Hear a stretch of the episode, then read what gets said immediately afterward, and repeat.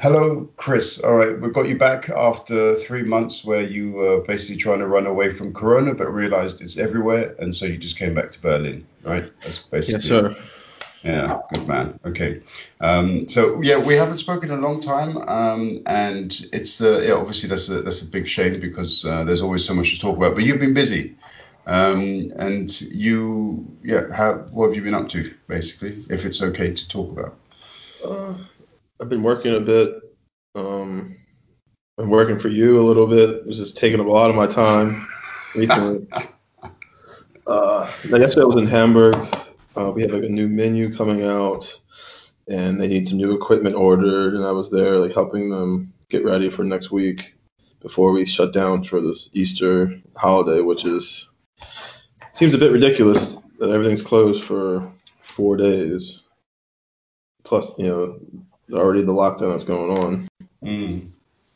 Yeah. So you would think maybe they'd start vaccinating people instead of worrying about policing people.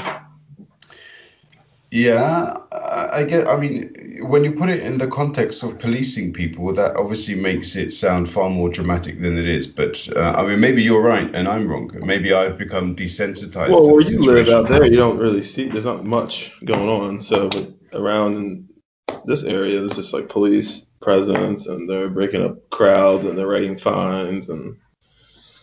See, now that's interesting, isn't it? Because we live in the same city, yeah. So um, and and the fact, yeah, and the fact that there is a completely different atmosphere where we live. I mean, you're in Neukölln, yeah. I'm in Wilmersdorf. No, in Kreuzberg. Kreuzberg, okay. Uh, so yeah, Wilmersdorf. Just to confirm exactly what you just said there, it's a very residential area. Uh, the biggest danger is avoiding prams. Um, and so therefore, you know, there isn't too much by way of uh, adventure, shall we say, at least n- not on the surface. But obviously Kreuzberg, Neukölln, Friedrichshain, you know, these are areas which you would you really say that there's a lot of Berlin character. There's a lot of um, you know, multicultural elements within these uh, with these areas. And so obviously there's um, there's lots of bars which draw people. None of these bars are open at the moment. But there's a lot of movement in the streets. So the police are really active over there, are they? Yeah, pretty active. They're around every day. Would you say, though, that it's indiscriminate, as in they're breaking up any groups? Or do you th- do you sense that, for example, they perhaps levit or gravitating towards, as opposed to levitating, gravitating towards um, ethnic minorities? Or do you not sense that at all?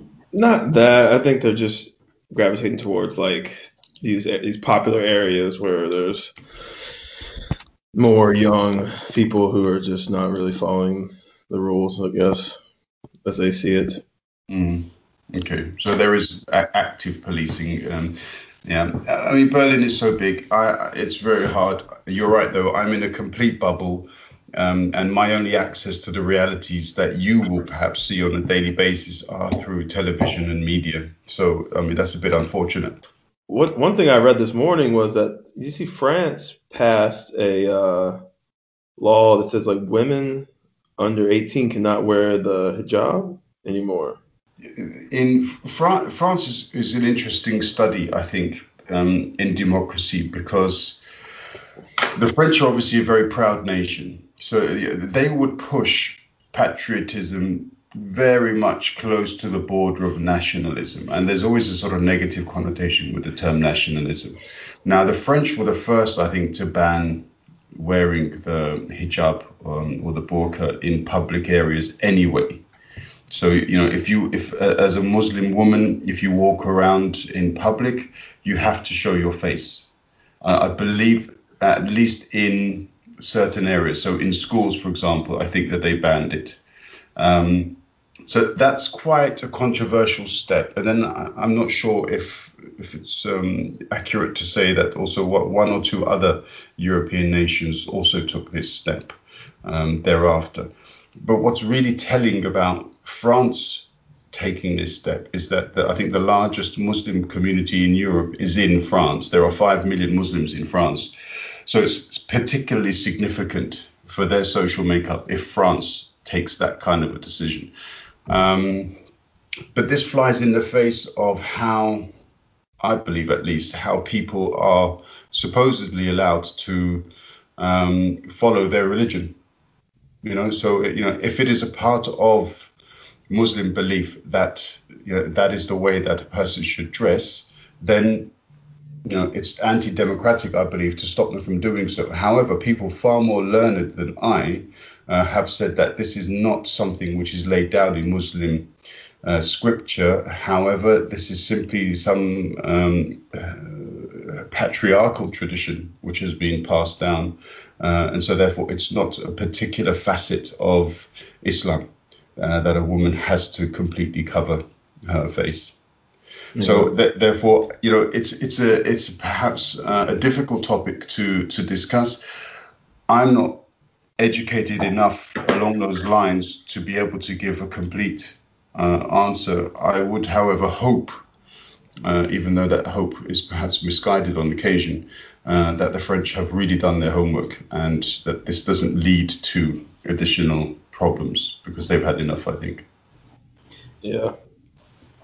I was reading, uh, yeah, I just been, I was reading, we, our last discussion we had, we were talking about sports and racism in sports and mm. kind of around the, somewhere around the U S and how minorities were discriminated against in sports in the U S for a long time, and and the lack of, uh, you know, leaders or minority leaders in uh, sports organizations and co- head coaches.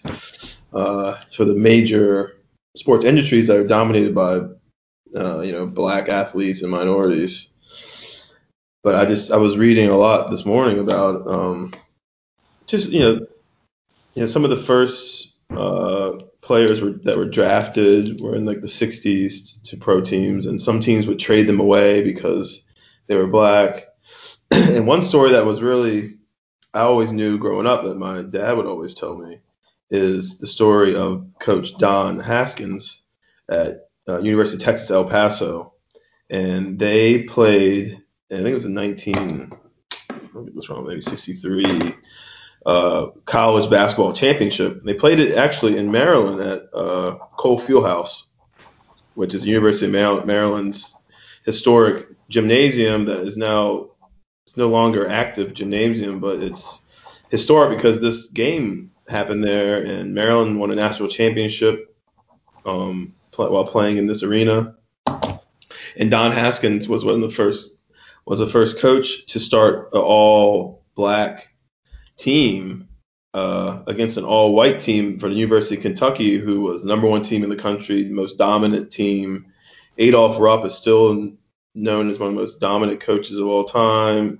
He's not the most liked because of this racial history, but uh, Don Haskins defeated Kentucky with an all-black team, and the year after, it totally changed the way that co- college coaches recruited uh, African Americans in the United States after in college sports. Okay, and um, knowing your name, is there any relation? No, not at all. No, it's just pure coincidence, is it? Yeah. Okay. I mean, look, just to give a bit of background then, so you mentioned that we had this conversation about um, the underrepresentation of black people, not in sport, but in management positions in sport. And we we sort of came up with some pretty interesting, I wouldn't say statistics, because it's not researched, um, but sometimes it's also telling to just be able to reveal off the top of your head Um, you know, how many people you perceive to be within a management position uh, in a particular sport. So, uh, you know, I believe, for example, in the Premier League, we no longer have any black managers. Um, there, the last one, I believe, um, he uh, managed at Brighton, and then they were relegated. Um, I can't remember, Chris Powell, I think it was, but I can't remember his name. Um, Before then, any other authoritarian figures was Uriah Rennie in the Premier League, who's the only black referee that they've had. Um, yeah, which is crazy, isn't it, uh, if you think about it. Um, but then, obviously, we we started talking more about American sports because there is a far greater representation of people of African origin in American sports, particularly in basketball. And we mentioned that of how many teams are there in the N B A? I think around thirty-two, thirty. thirty teams. Yeah, thirty teams. There's, okay. there's like eight, uh, eight coaches, I think. Yeah. eight coaches uh, among thirty or thirty-two teams and one owner, which is Michael Jordan, of course.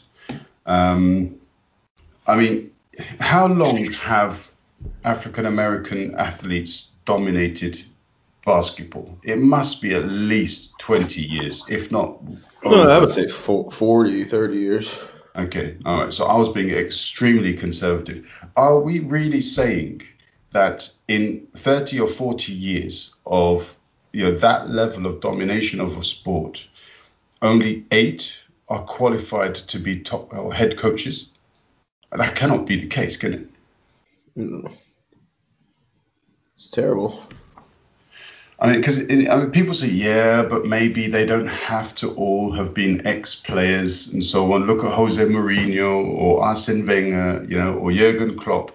None of these people were particularly great, you know, professional footballers in, in and of themselves. But the vast majority of coaches were ex-players at some point.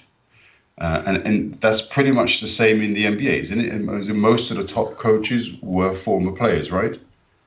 I would I would say eighty percent, seventy-five percent of the time, yeah. Okay, so a, a vast majority. There. We have a couple guys who came around, but most of them, yeah. Even some, I think majority of the white coaches might not have played, really. Some well, Phil Jackson played. Phil Jackson was a player, for example. I mean, yeah. I, I don't. Yeah, I mean, like I, I Steve, Steve Kerr, uh, but like some of these other guys aren't at all. Like the guy for the coach for the Heat, he I don't think he even played college basketball. Really? Um, yeah. Uh, I mean, so a lot of them played college and they coach assistant coaches in the N B A, but I mean, yeah, it's just. I mean, they used to say like. Uh, Well, like, you know, like Donald Sterling, what happened with him at the Clippers a couple years ago? Maybe no. ten years ago now. So mm-hmm. Donald Sterling owned the Clippers forever, and he, big-time business guy, and he was one of the first N B A owners. So he's super old, and he was dating this Latin chick who was super, you know, young, and she took a picture with Magic Johnson, um, and they had put it on the internet. And he, like, got caught on a phone tap telling her, like, you know, you can hang out with them, you can sleep with them, but I don't want you associating with black people. It doesn't – it's not good for our brand, blah, blah, blah. And this got leaked, and some of the players and coaches, like Doc Rivers, were, like, on the – they were trying to boycott, and they decided to keep playing through the playoffs. And then the N B A eventually uh, – the governors of the N B A, they voted to have him – to sell the team from him. And have him, him have him banned from the N B A because of this. But supposedly there was like ye like other players who had played for him said that it was just like years of discrimination and all this stuff.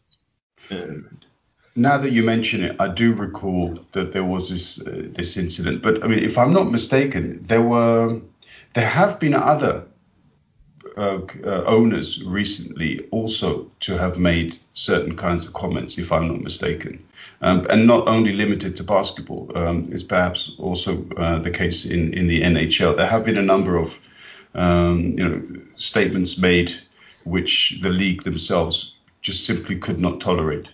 Um, so so there is a problem, obviously, even in the sport. Um, What, what's the case with um, Colin Kaepernick? Because, uh, and I know I've mispronounced that name, but I mean, for example, he was completely exonerated as to his behavior. Uh, the league, I believe, apologized, and they, they officially, as it made an announcement of their apology. Um, every Premier League and England game, uh, which has taken place over the last year or so, they take the knee. Uh, obviously, that's inspired by um, you know Mister Kaepernick.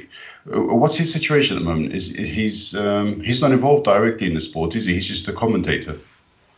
No, he's just a social activist, I would call him now.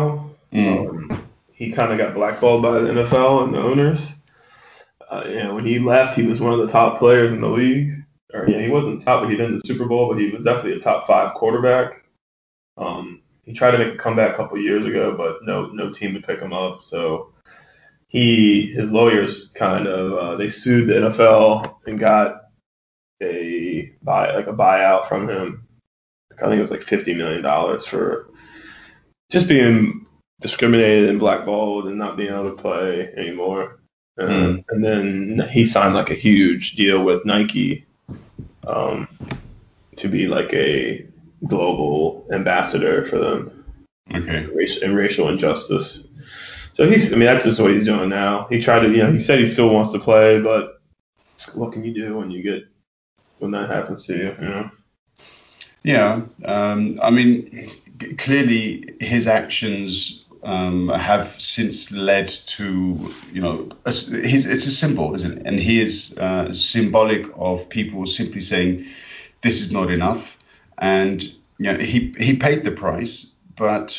Um, you know, people can see, therefore, that, you know, if you are brave enough and, you know, you do pay that price, you, you can still be respected by the greater public. I, I believe he is. I mean, I don't know, you know, enough about American football to be able to make any, you know, sort of like these wide sweeping statements. But he seems to be quite respected in society. Yeah. Yeah, he is. I mean, not not it's it's pretty fifty-fifty. And those white people don't like him in the U S and they think he's a disgrace, blah blah blah, and they don't understand why he's kneeling. And but yeah, they all the people are like, oh, I mean, I get why he's kneeling, but I don't understand like why isn't this just? I get why he's upset, but I don't think it's kneeling is right. You know, disrespecting the troops. But the guy who um, actually told him to kneel was a former guy who was in Iraq, who was a football player, white guy, who told him to take a knee to show that. Because they were like friends, you know, and he was like he was like talking to him like, how can I make an impact and um, show that there's an issue going on? He was like, take a knee. It's mm-hmm. like you're taking a knee. It's like, you know, when someone gets hurt and like when you're playing sports, you take a knee, you know.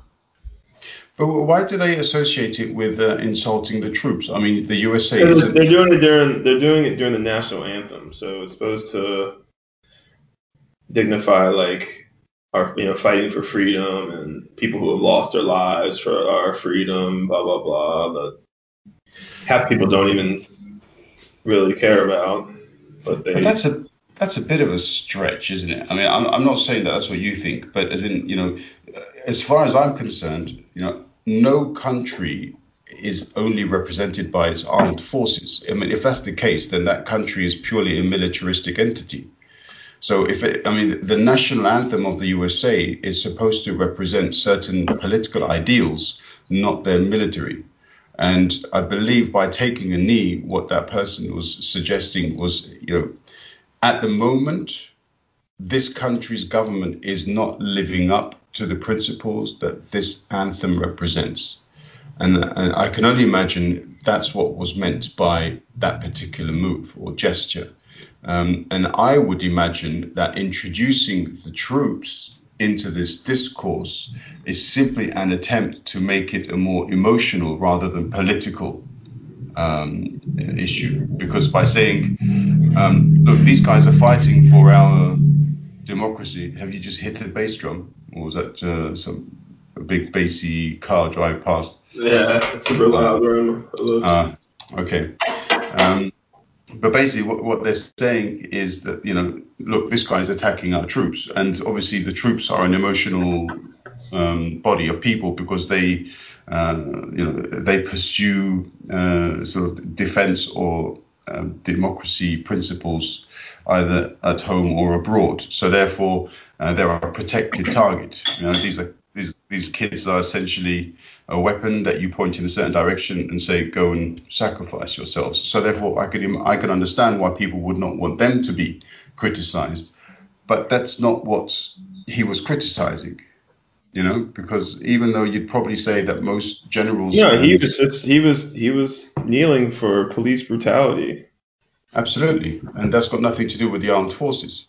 No. So but that's what they're saying. But it's not the right way to, to represent it. It's not the right right way to do it, blah, blah, you know, all this crap. Mm. Yeah, no, I, I'm with you. I mean, I guess we should probably at some point have, um, you know, somebody come on who's a bit of a bit of a nationalist, uh, and maybe they can try to explain it to us, because uh, I'd like to understand, um, not because I, it's there's a chance of my opinion being changed. I'd like to say that I'm an open-minded guy, um, but I'd like to understand it better, um, but nobody's been able to explain it to me. Um, One other question for you though, Chris, um, and I, yeah, I, I probably I've talked a lot more today than I normally do, but um, why is the national anthem played before every event in the U S A? That's a good question. A lot of people question it, and actually the N B A is gonna not isn't gonna do it anymore. Really? I think, yeah, I think they decided not to do it anymore. Um, I'm not sure though. I think like. Uh, Dallas Mavericks owner Mark Cuban decided he didn't want to play it anymore, but since something came out after that, um, but it really doesn't make any sense. I don't know. It's just something they've done for a long time, and I mean, would you perhaps? It doesn't make any sense. You don't do it before concerts. You don't do it before um, movies. You know. Yeah. So I don't know I why mean, they do it. They do it before I mean, sports. I mean, we know and especially when, like when you have a sport, but why do they do it in the World Cup? You know, national teams. That's fair enough. Right. Yeah. yeah. But why, yeah, exactly. So if you're playing in the same, con- but like in the N F L, they do like, I mean, uh, N H L, they do like the Canadian one as well. Okay, but not not yeah, too but, often though. Only when a Canadian. No, they do it plays. every game. That no, they do it every game just because there's Canadian teams represented in the the league. But, I mean, you know, if the team doesn't represent the nation, so, I mean, the Chicago Bulls, they don't represent America. They represent Chicago, yeah, for example. Um, you know, Manchester United represents Manchester. It doesn't represent England. So, therefore, you know, why would – nobody would want to listen to the national anthem played, uh, you know, at a Manchester or North London derby or, you know, if uh, Notts County plays, I don't know, uh, you know, um, Colchester, then you know, nobody wants to, to listen to the national anthem there. So, I, I don't see why in the U S A it has to be played every game. So, yeah, if the N B A decides to stop that as of next season, um, maybe other sports will follow. I hope so, because it just doesn't make any sense. But I don't know. But maybe, and also maybe it, it takes away from this opportunity. But I saw some of the Premier League players stop kneeling because they said it's not changing anything. Yeah. Um, you know. Uh, you know what it does do, however, it makes you think about it. You know, I mean, I always look forward to watching, you know, a Premier League game, especially with the bigger teams, of course, it's with the, the better players, it's more entertaining and so on. But, um, you know, so in, in the build up to the game, I'm looking forward to it. I'm thinking about the players involved. Um, and then I see them kneel and then it reminds me, actually, yeah, the game should be good, but there are more important things. So if they continue doing it, I, I think I will I will understand that. For as long as there is racial inequality in the U K, I think they should continue kneeling. And if some people say it's not making any difference, then um, yeah, then we should um, emphasize the action or add to it, but not remove it, if you know what I mean. Um, but recently there was um, an, not a, a, some research released that had been commissioned by the government in the U K, and um, yeah, it was quite disheartening because it, it essentially tried to make out that there um, there was no um, fundamental um, institutionalized racism um, in in in the police force. Did it specify? Um, I'd have to go back and, and read through it again um, to you know to the article again uh, to to be sure about that. But um, yeah, there are. You know, these problems continue to exist because uh, a lot of the authorities remain in denial, don't they? Yeah, they do. Um, I mean, I, I just can't get my mind off this. Uh, and there's just no, only one representation of all these players. It's just. Well, no, there isn't. I mean, Uriah Rennie retired a few years ago, so there isn't. There is no black referee now. Um, there's one female lines lady, if you can call her that, I don't know. Um, uh, but there's there, yeah, there is no diversity uh, among the referees. They're all white men.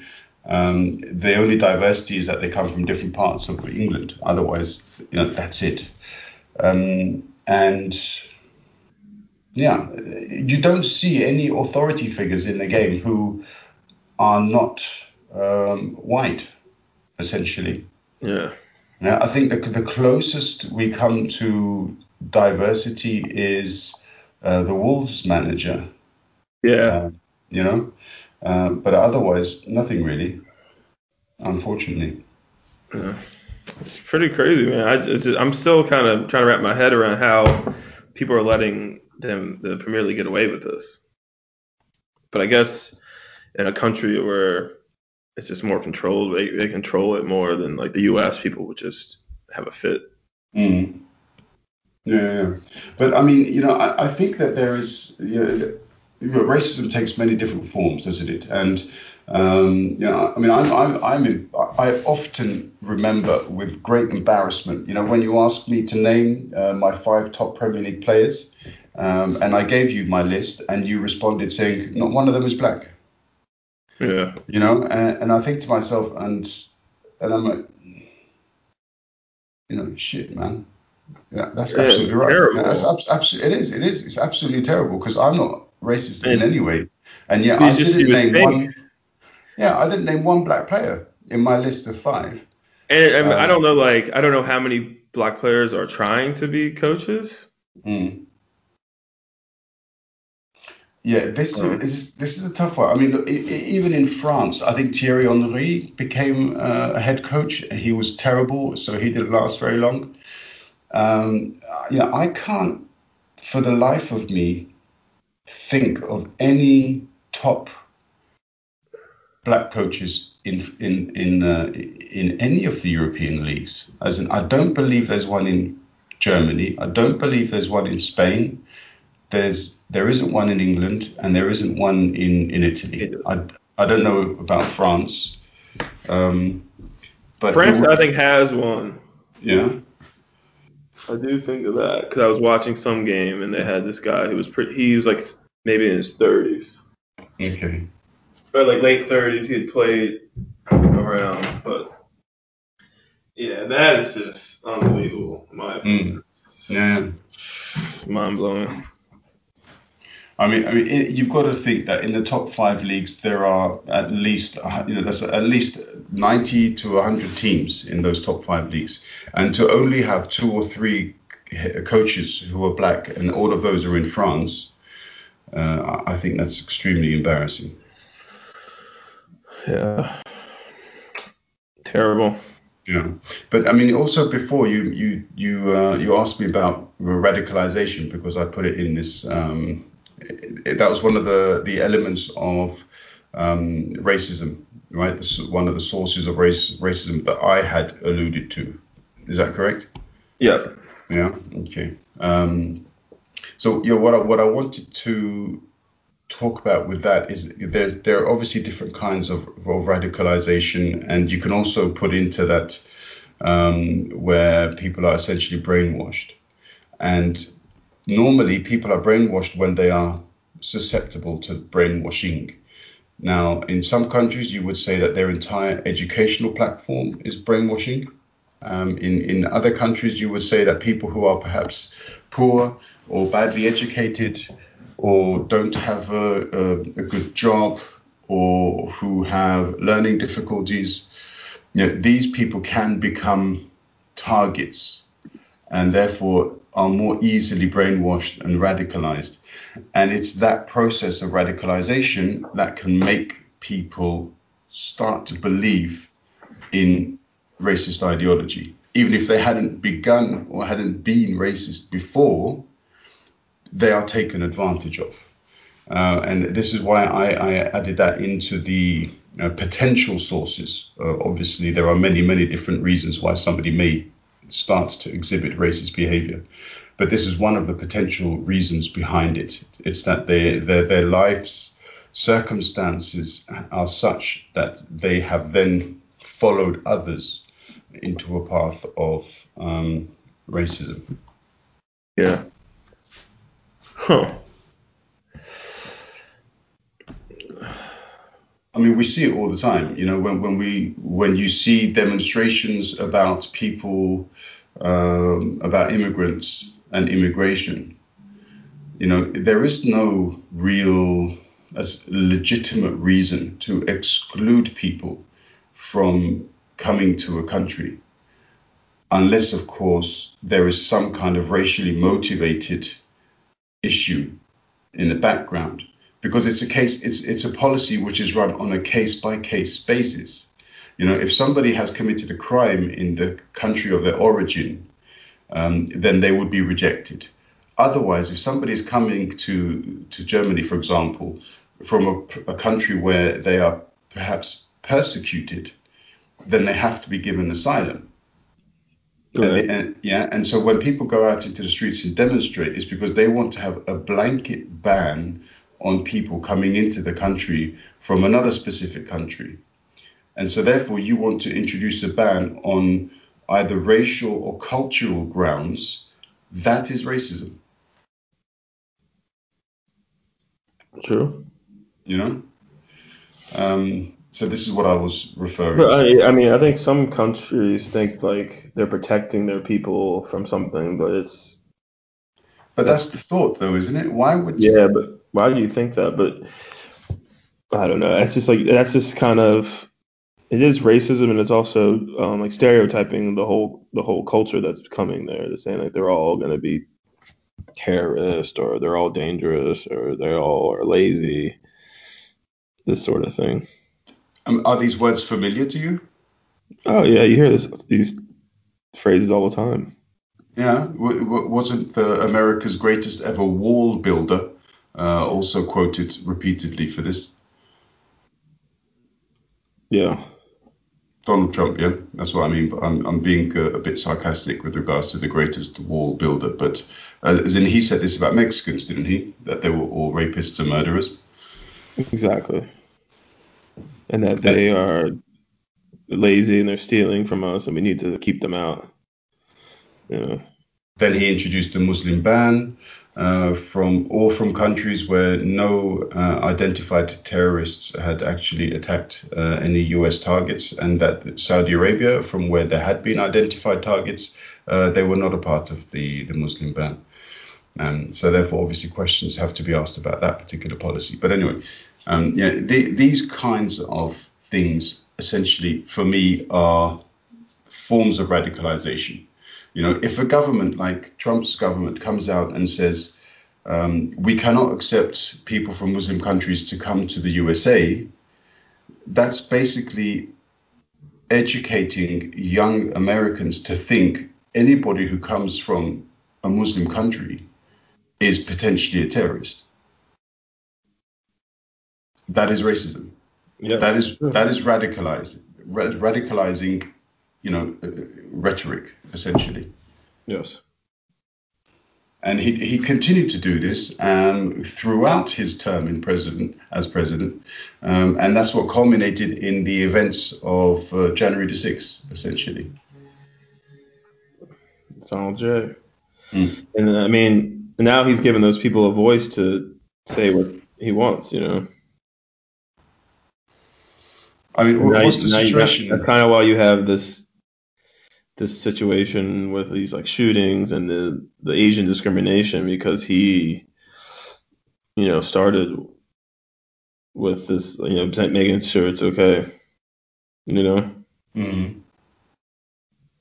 So w- what is the situation now in the U S A? Okay, because everybody, people know. Okay, everybody's a bit a bit crazy thing to say, but people know that you cannot simply change the entire cultural s- status of a country within a certain number of months. So therefore, you know, America didn't become racist four months after. Or, no, um, he, Trump, just ignited, he just ignited these thoughts and made it okay to say it publicly. And, you know, he's like a leader behind it. That's the, that's the issue. But also right now, we cannot say that the U S A is no longer racist because we've got Biden as, as as the president there. So what is the current situation in the U S A? From what you know, from your conversations with your friends, have the these racist groups gone f- back underground because Biden is, is out? Or are, are these people sort of, you know, once on the surface, they're there to stay? No, they're there. They're out there. It's just... I don't know, they, they're in groups, and they're, they just, it's all about the, what the news shows, and the news is not showing too much at the moment. They're showing what they want, but they're still there. Mm. You know, but they don't have their commander in chief to to give them praise all the time anymore. And, and what about this like a QAnon group? Um... They're just nuts. I was talking to this guy the other day about the whole Pizzagate situation where they said that like Hillary Clinton was hiding uh, pedophile or children in the basement of this pizza place that actually my uh, I used to go next door to the pizza place to the dry cleaner. My lawyer actually is right down the street as well. And the, the pizza place, I think, went out of business because people were so scared because the guy came in there with a gun trying to free the kids. That's crazy. I'd never heard of that. I'd never. Yeah, it's called Comet Pizza, I think. And they, uh, my friend has a pizza company in D C, and they, a lot of these other companies got together to try to um, help them because they, their business got impacted tremendously because they, on the internet, on these blogs, QAnon blogs, they're saying that all these, uh, you know, these, they're hiding children in the basement of this pizza restaurant. It was just made up, you know, and it destroyed these people's business. Unbelievable. Unbelievable. It's amazing the impact can have because also this um, this garden center uh, in, where was it, in in Pennsylvania, this garden center, apparently they, they started making more money than they'd ever made before because of this crazy press conference that they held there. Um, I don't know if I've got the city wrong, but um, yeah, it's amazing the impact that politics can have on these, uh, you know, sort of small. Oh businesses. Yeah, it's where Trump had his like, he's supposed to have some kind of meeting, and they picked, they they said like the Grand Hyatt, the Garden Hyatt, or something, Hilton, but they yeah, picked something like, like a landscaping. That's it. New Jersey. That's it. Yeah, yeah. Was they it totally, New Jersey, was it? Yeah, they totally picked the wrong place on Google Maps, and it was like pretty funny because they're in front of like a landscaping center. Was that was that basically just a mistake? Then they just picked out the wrong. Yeah, place whoever was whoever was in charge messed up. Because it's just crazy to see. Uh, and Ju- Giuliani was there, and behind him is this yeah. like uh, this and, then, and then it was like it was like too late for them to change location, so they were like, okay, we have to do it here. I remember watching the commentary from the journalist. It says, yeah, we're here. We, we don't know why we're here. And the people at the garden said they haven't got a clue what's going on. Um, but, yeah, that's uh, OK. Uh, entertainment is uh, yeah, it's one of those things. But obviously, there's you know, a lot less controversy now with the Biden presidency. And so uh, things are sort of quiet on the Western front, I think we can say safely. But I mean, Trump is still, yeah, he's still making waves, isn't he? So he, he's still. How come he's still allowed to come out and basically say they stole the election from me? Yeah, you know, how come uh, he can't be gagged? I mean, surely. Well, they, it, somehow it got on Facebook and Facebook took it down. But I, I think eventually, I think he might just run out of energy with this. I hope. Like, I don't think he'll continue to make these comments and stuff all the time, you know? Because last week he he was he gave a speech uh, at somebody's wedding, and uh, yeah, apparently he spent uh, the first ten minutes uh, talking about corruption, Biden, and that they stole they stole the election. I mean, I mean that's not the kind of speech you give at a wedding, surely. Yeah, I don't know what's going on with Joe either, but okay. He broke his foot. He's fallen down the stairs of Air Force One. Yeah, I mean, he's how old is he?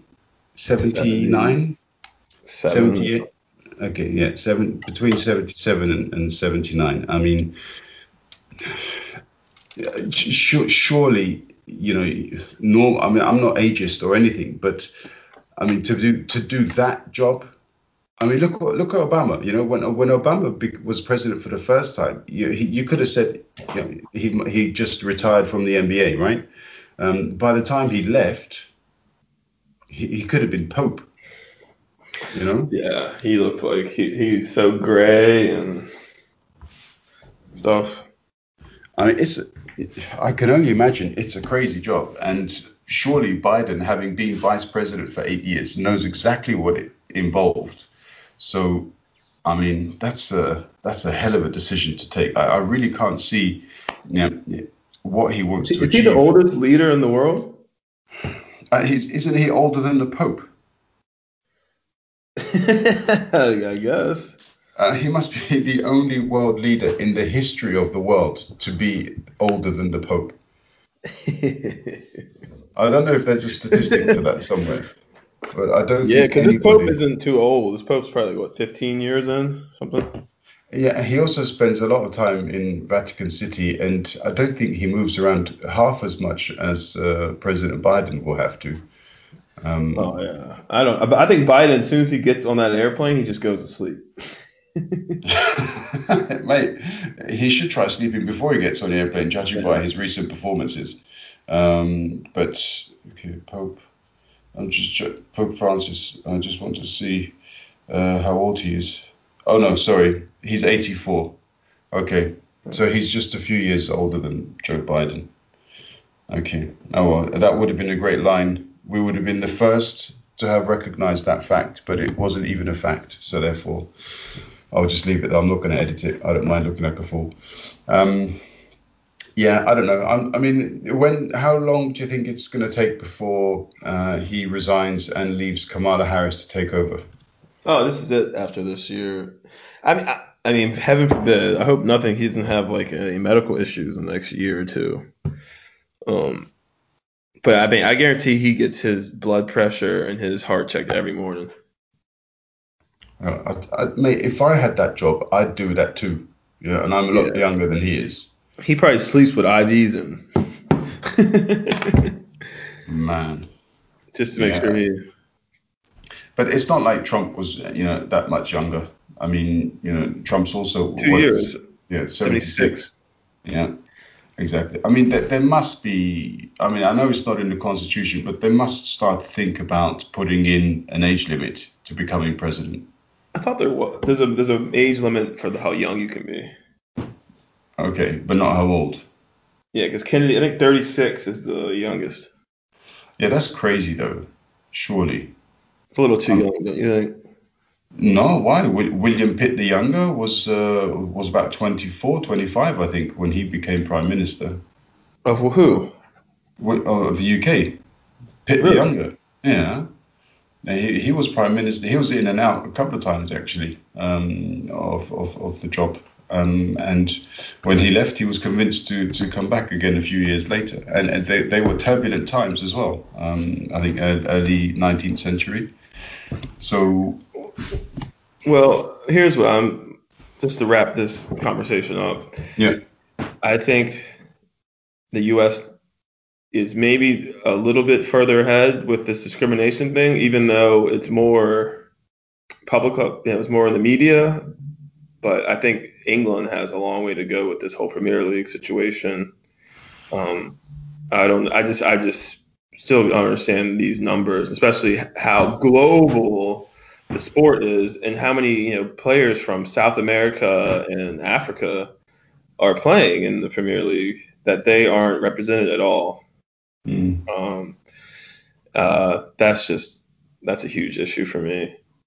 So. I, I think it's telling. It's telling because it's representative of the society in which it exists, and so therefore, I, I think it very clearly tells us that racism is still institutional in in the U K.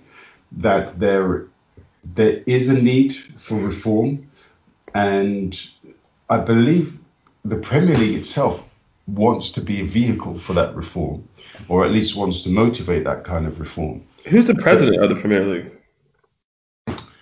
Um, I, I think it was Scudamore, but I don't know who it is. If, if I don't know if he left. Um, um, I, I don't know actually.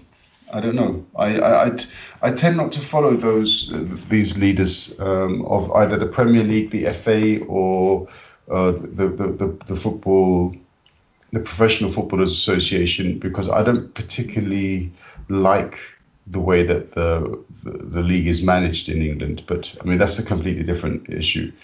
But I mean, you're right to say that the U K has a lot to do with regards to racism. I don't know if it's further along or less than uh, the U S A. I, I, to be honest, these are kinds of, um, uh, you know, I don't think there's a winner in that particular race. You know, as far as I'm concerned, you're either over it or you're not. You know, and if you're over it, cool. How did you get there so that we can teach others? And if you're not, then how will we get there?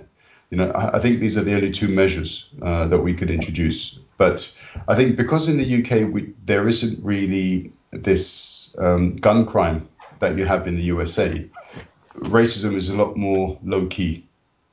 Yeah, that's true. Yeah. Um, and, you know, I think if, if, if the U K also had the same level of access to guns that you have in the U S A, it would probably be just the same. It would be just as violent. It would be just as horrific. And we'd be talking, excuse me, about a lot more deaths than we have done over the last few years in the U K. Yeah. And just while we're on that then, um, just quickly then uh, that we can um, yeah, close it up. But what's your view on uh, gun crime? Because uh, what Kamala Harris said in a speech or in a in a question not long ago, she was asked, why doesn't Biden come up with a presidential decree to basically um, change gun crime or gun law? And she said, um, yeah, the executive order will do that, but it's not a permanent change. If you want to make it permanent, then you need legislation. And that's clearly where the U S A is at right now, isn't it? Yeah. Um. Yeah, I mean, I don't know. It's really difficult to understand. Um, I think the country was kind of built off this, the right to bear arms, Second Amendment, and um, a lot of people believe in it. I do believe you, if you, if in, if it, the, if your state allows you, and you have a registered gun, I, I believe, in, as being American, I think it's okay. Um, I do have issues with uh, these A R fifteens and these assault t- type rifles. They're not assault rifles, assault type rifles. I don't think they're necessary. But if you want to have a pistol or a shotgun in your home and you get registered by the state legally, I think it's it should be permitted. Like, I think you should be able to do it. Um, but this this is such an now the the production of guns and the amount of guns that are produced and uh, the gun shows that you can go in and just buy a gun without having a license in one state and then drive over to another state where they're illegal and then sell them on the black market is an issue. But it's not it's just, it's just so hard to stop. You know, I think the only thing they're going to do is start regulating the production of the guns and the, which ones they are producing. But then you're going to have, uh, you know, a lot of those people are lobbying in the Republican Party for the N R A, and there's a lot of money in producing weapons. So then you have that's that's the that's the main issue is stopping the lobbyists and N R A. And I don't think I don't even think Joe Biden wants to get into that because he has his pocket in that stuff as well somewhere. They all do. Yeah, I'm sure they do. And I mean, in, recently in Germany, there was a, a law introduced with regards to uh, lobbyists, lobbyists and the access of lobbyists and the influence that they have. And uh, you know, as a result of that, these cases started emerging where uh, members of parliament had made money in commission for selling um, protective equipment under the Um, uh, under the pandemic or during the pandemic. So I can only imagine that nobody wants to touch these lobbyist groups in Washington uh, because that's a serious can of worms. Uh, it probably goes back a long way too. So, you know, I think that would be really difficult to change. To limit the influence of the lobbyists in Washington, you'd basically have to rebuild Washington, wouldn't you? Yeah, for sure. But that's... That's not going to happen. no, no time soon anyway. No. Okay. So I think the best solution is to increase the the sales, monitor the sales of the guns, and just people need to start. Because, like, yeah, the guy in uh, Colorado's, like, his neighbor or his sister-in-law said she saw him playing with one of these the guns he used in the shooting, like, the week before. And I think people just need to be more aware and when they see this type of stuff, they have to say something, and that's that can slow down a lot of it, but it's not going to stop all of it. But maybe you'll save some lives, but uh, you're not going to solve the U S gun problem.